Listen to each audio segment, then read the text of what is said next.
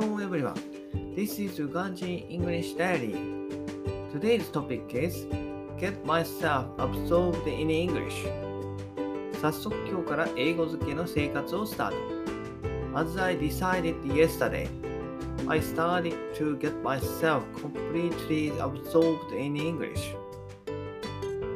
散歩している間はずっと英語でシャドーイング。家で子供をあやしている時も Bluetooth のイヤホンで英語を聞き流し、合わせて5時間以上になった。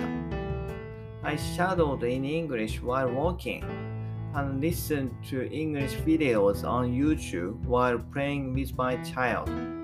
The duration of them was more than 5 hours.